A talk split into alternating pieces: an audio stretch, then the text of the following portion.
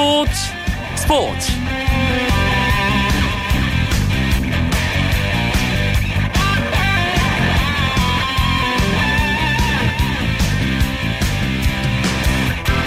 안녕하십니까. 금요일 밤 스포츠 스포츠 아나운서 이광용입니다. 2014-2015 시즌 유럽 축구 리그도 이제 거의 마지막 한 라운드 경기만을 남겨놓고 있습니다. 특히 이번 시즌은 유럽 리그에서 뛰는 한국 선수들의 활약이 그 어느 때보다 뜨거웠죠. 프리미어리그 스완지 시티로 복귀한 기성용 선수는 리그에서 8골을 기록하면서 프리미어리그 아시아 선수 역대 최다골 기록을 세웠고요. 분데스리가의 손흥민 역시 17골을 기록하면서 레전드 차범근 선수가 갖고 있는 분데스리가 한국인 최다골 기록인 19골에 마지막까지 도전하게 됩니다.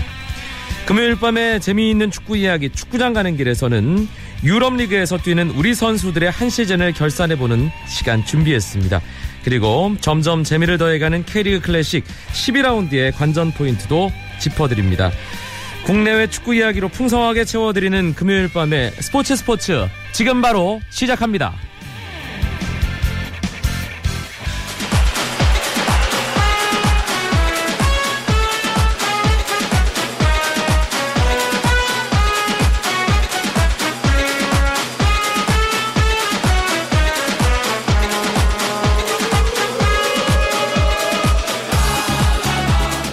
축구장 가는 길 채워줄 이야기 손님 두 분 소개해드립니다. 축구장 가는 길의 홍일점이죠.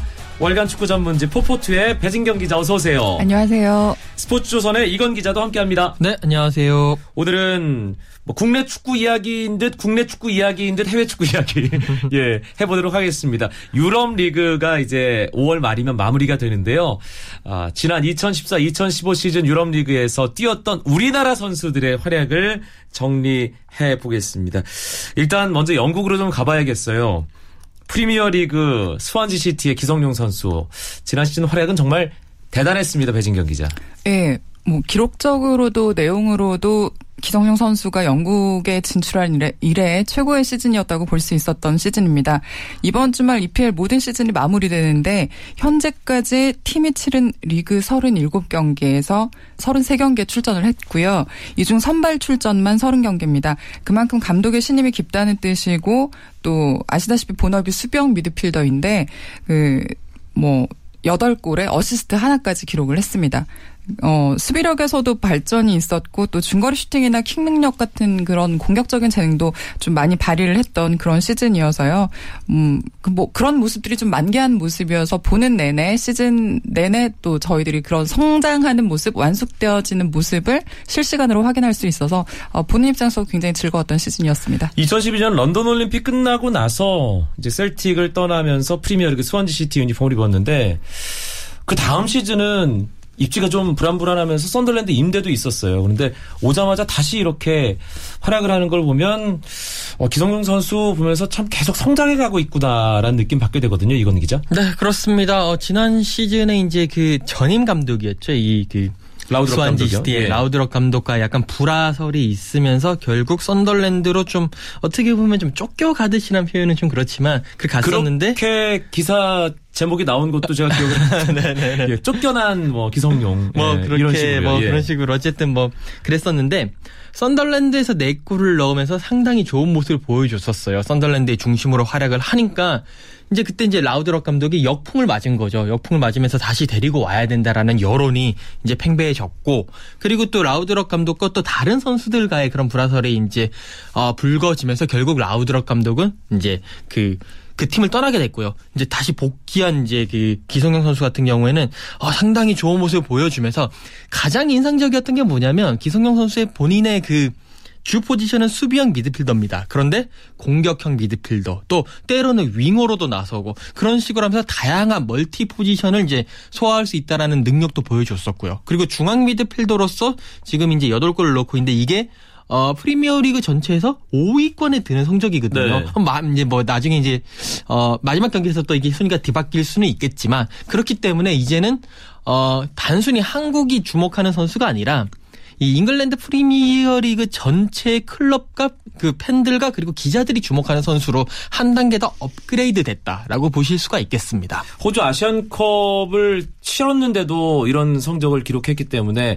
뭐 아시안컵이 없었다면 더 풍성한 기록을 만들지 않았을까라는 생각도 들고요. 그런데 한 가지 아쉬운 것은 아, 기성용 선수가 이제 37라운드를 앞두고 수술을 했다는 소식이 전해졌어요. 무릎에 있는 이 뼈 조각을 제거하는 수술, 뭐 수술 은 잘 됐다는 소식을 제가 또 전해드리고요. 예, 어, 두 라운드를 뛰었다면 어땠을까라는 생각도 들고 특히 주말에 치러지는 38라운드가 참 의미심장한 경기잖아요, 배진경 기자. 그렇죠. 그 상대가 크리스탈 팰리스인데요. 그 경기에 우리 한국인인 이청용 선수가 뛰고 있죠. 워낙 FC 서울 시절부터 호흡을 맞춰왔던 선수이고 또 워낙에 절친으로 알려져 있기 때문에 저희가 더비를 기대를 했었는데 일단 기성용 선수 같은 경우는 시즌을 좀 아쉽게 마무리를 했고요. 그 어, 현지 언론에 따르, 어, 현지 언론을 통해서 게리 몽크 감독이 인터뷰한 내용에 따르면 사실 기성용 선수가 지난 시즌 어, 그러니까 여름부터 좀 무릎이 부어 있는 상태였다고 합니다. 근데 당시에는 기성용 선수가 월드컵 출전 의지가 너무 강했기 때문에 수술을 미뤄왔던 상태였고요. 최근에 기록을 이렇게 제가 확인을 좀 해보니까 4월 11일 에버턴전까지는 거의 풀타임을 소화를 했는데 그 이후에 출전 시간들이 뭐 58분, 18분, 12분, 74분 이렇게 좀 출전 시간이 줄어든 상태였습니다. 처음에는 뭐 아시안컵이다, 또 월드컵이다, 또 리그에서의 경기다 해서 체력 안배인가 싶었는데 아무래도 이 무릎 쪽에 자꾸만 붓기가 좀 생겨서 아 일단 팀이 소기의 성과를 달성을 한 상태였고 기성용 선수도 좋은 활약을 보였기 때문에 감독이 일찍 시즌을 좀 마감할 수 있도록 배려를 해준 그런 상황. 상황이고요. 그리고 기성용 선수 같은 경우는 일찍 마감한 대신에 프리시즌 복귀를 준비로 어 그러니까 목표로 하면서 다음 시즌을 준비하고 있는 상황입니다. 프리시즌을 준비하고 또 아빠들 준비도 해야 하는 기성용 선수. 예. 아, 이성용 선수 얘기를 잠시 저희가 했습니다만 정말 정말 오랫동안 예, 뭐 기다렸던 이청용 선수의 프리미어 리그에서의 활약을 얼마 전에 볼 수 있었습니다. 배진경 기자. 네, 지난 1월 겨울 이적 시장을 통해서 이부, 이부 리그였던 그 볼턴 원더러스에서 크리스탈 팰리스로 아, 이적을 했고요.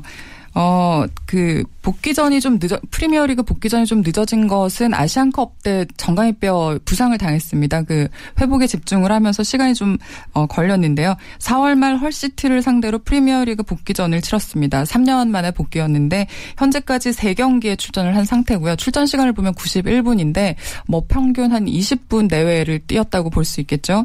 아, 일단 시즌 막바지에 시즌, 어, 실전에 출전을 하면서 감각을 끌어올리는 상태고, 아, 또 출전하면서 보여준 어떤 활약들이 나쁘지 않았기 때문에 네. 어, 다음 시즌에 좀 더 좋은 활약을 기대할 수 있는 그런 상황입니다. 안필드 제라드 고별 전에 예.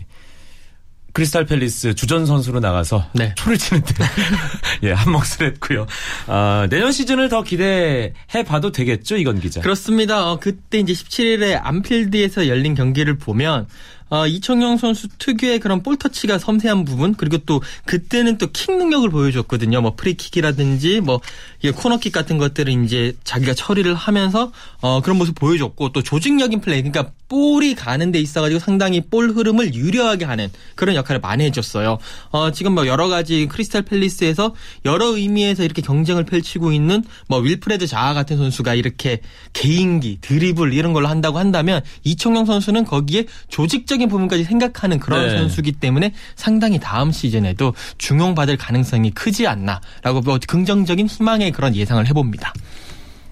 프리미어리그에서 뛰는 영국 무대에서 뛰는 다른 선수들은 이, 이 쌍용 기성용, 이청용 선수보다는 상황이 좀 안 좋다고 볼 수 있을 것 같은데 일단 아, 퀸스파크 레인저스의 윤석영 선수, 또 위건의 김보경 선수 상황에 대해서 배진경 기자가 얘기를 좀 해주시죠.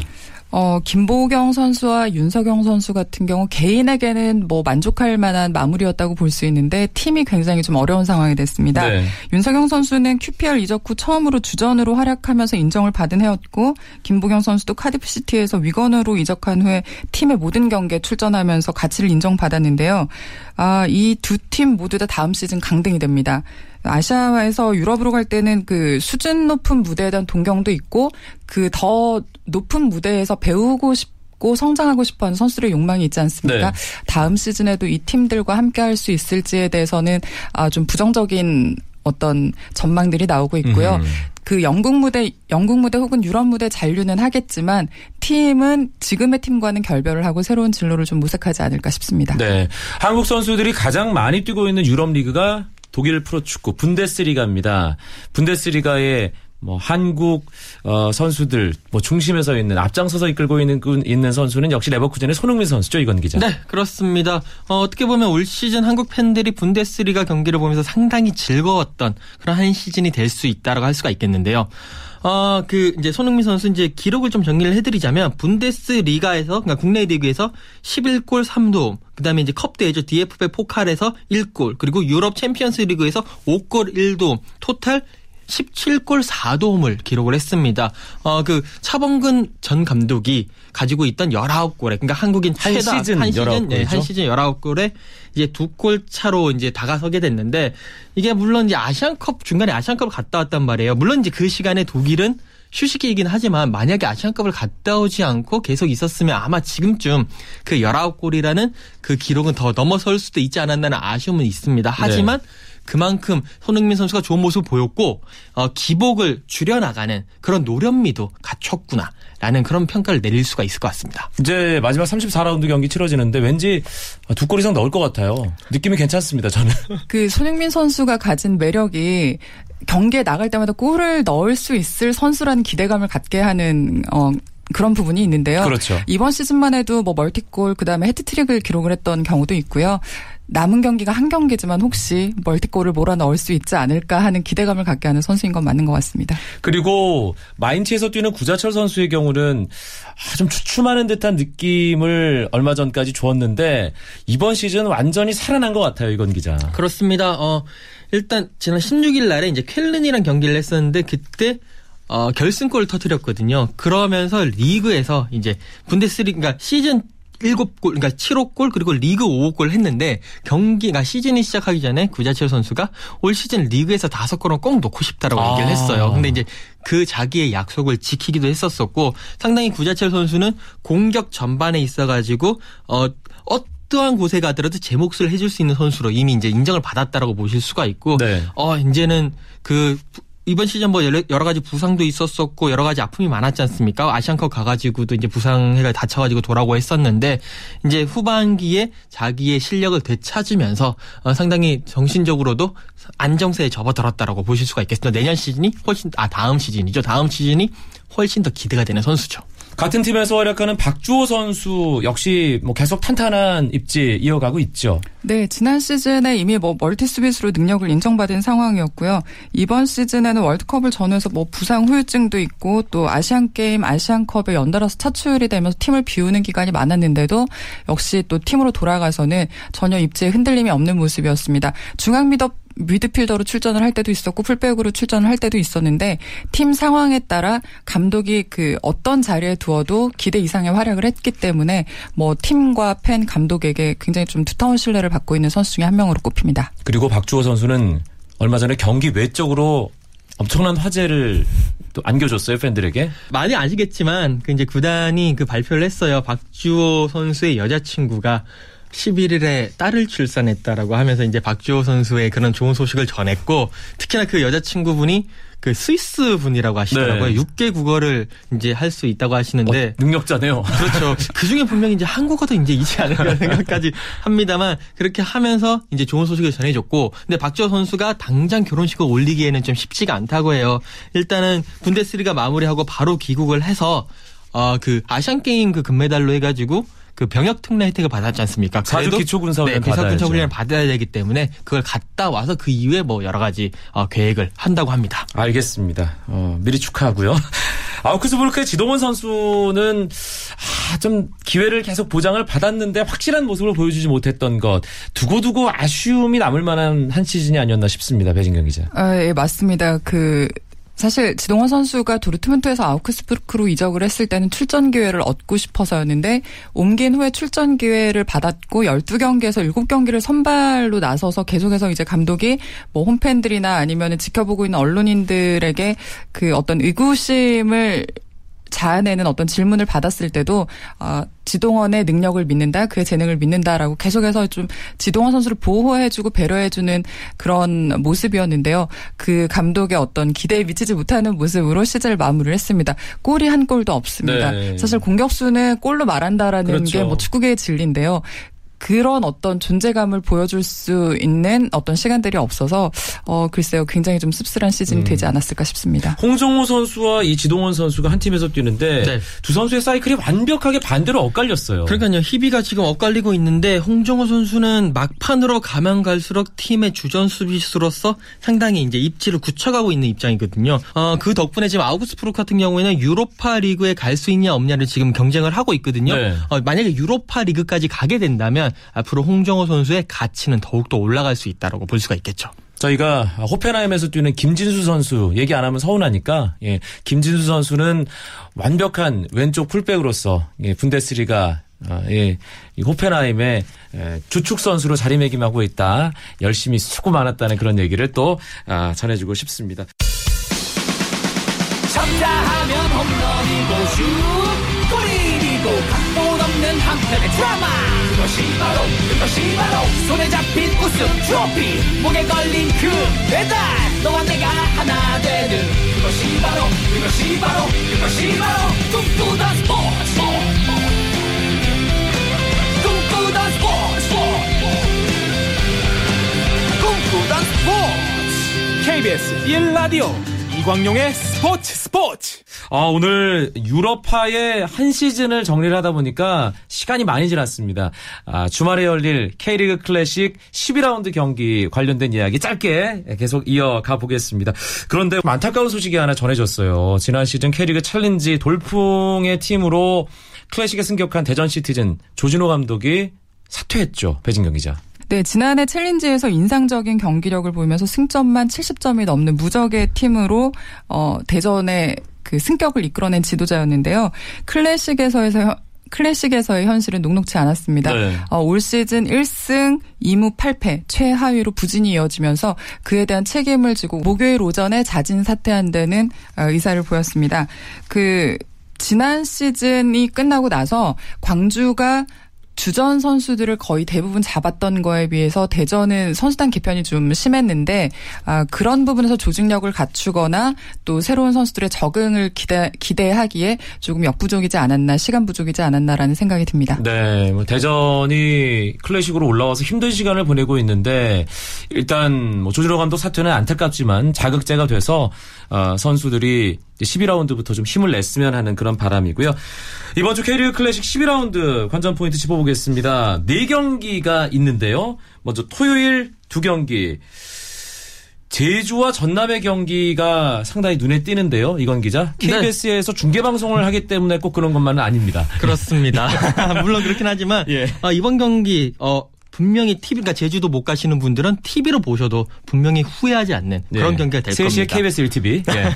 저도 나옵니다. 그렇습니다. 아, 제주가 안방에서 지금 4승 1무를 하고 있거든요. 반면에 전남은 지금 1승 2무 3패 정도를 하고 있어요. 그러니까 원정만 가면 상당히 이제 어려운 그런 모습을 보여주고 있는데 그런 상반된 모습이 이어질지 그게 하나의 관전 포인트가 될 수가 있고 제주는 뭐 송진영이라든지 정다원이라든지 이런 선수들이 지금 부상 때문에 출전이 불투명한 상황이거든요. 네. 그런 어, 공백을 어떻게 어떻게 메울 것이냐. 그리고 전남은 지금 골 결정력이 상당히 지금 떨어지고 있는 모습이 이종호 선수 공백이 확실히 그러니까요. 이종호 선수가 나오지 않기 때문에 그 공격을 이제 이렇게 해줄 선수가 없는데 그 부분을 누가 이제 또 잘 메워줄 것이냐. 그리고 제주 조성환 감독의 오렌지색 머리. 그 지난번 울산전에서 2만 명이 넘었기 때문에 네. 오렌지색 머리도 한번 눈여겨 보실 만 할 겁니다.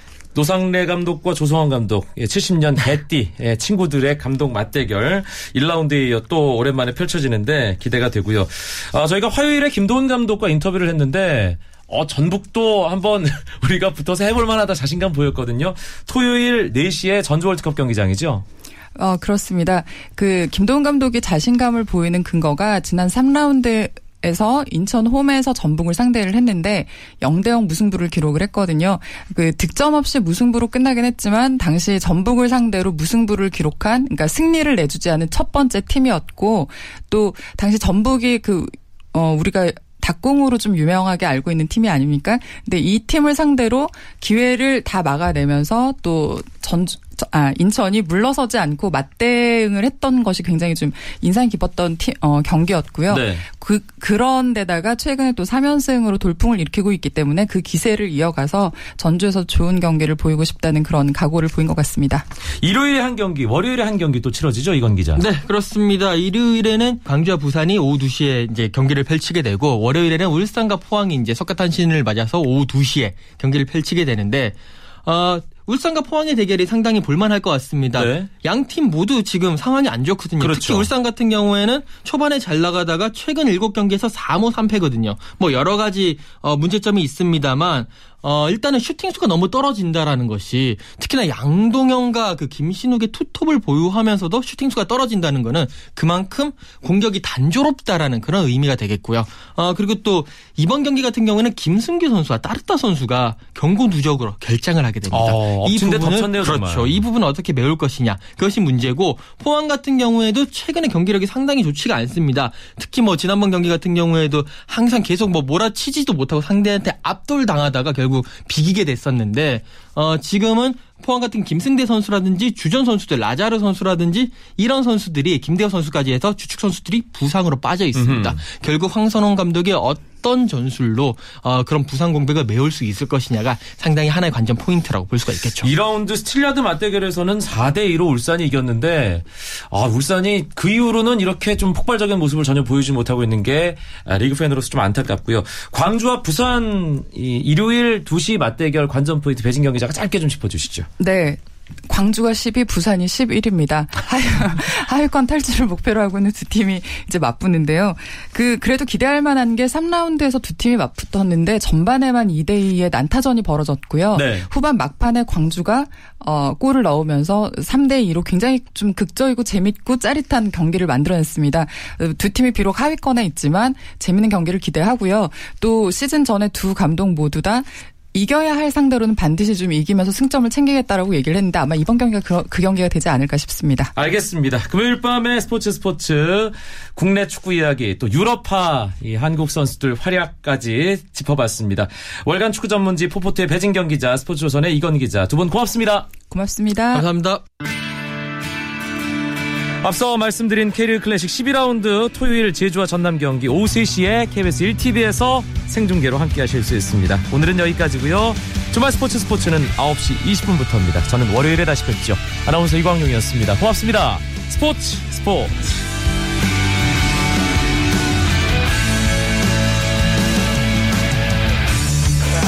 sun goes down in front of me reminds me where I wanna be you and you alone. Pull me in like you were made for me. I'm losing faith in gravity. And I just need to let you know. And I just need to let you know.